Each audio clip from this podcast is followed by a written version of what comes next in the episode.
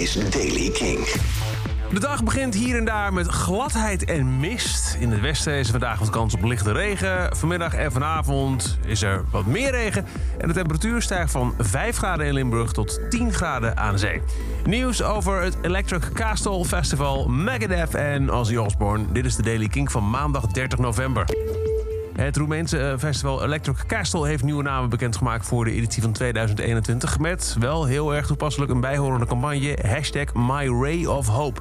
Er is een sprankje hoop dat het festival door kan gaan, maar niks is zeker. Als het doorgaat, dan komt 21 Pilots opnieuw als headliner, net zoals dit jaar was bedoeld. En Gorillaz als nieuwe headliner. En ook bevestigd voor Electric Castle in Roemenië dus is Deftones. Megadeth komt in 2021 met nieuwe muziek. Dat heeft de bassist van de band bekendgemaakt, David Ellefson, in een interview. Het zou gaan om een vervolg op Dystopia uit 2016. De basistracks zijn gedaan, zegt hij. We zijn nu aan het overdubben. Ik ben er zeker van dat 2021 iets van nieuwe Megadeth muziek laat horen.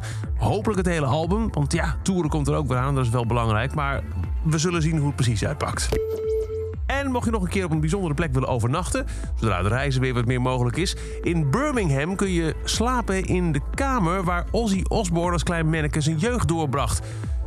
In een recent interview heeft de Prince of Darkness verteld dat hij er zelf ook achter kwam. Je kunt voor 400 pond een nacht overblijven daar. Belachelijk, zegt hij zelf. Dat hele huis was nog geen 300 pond waard.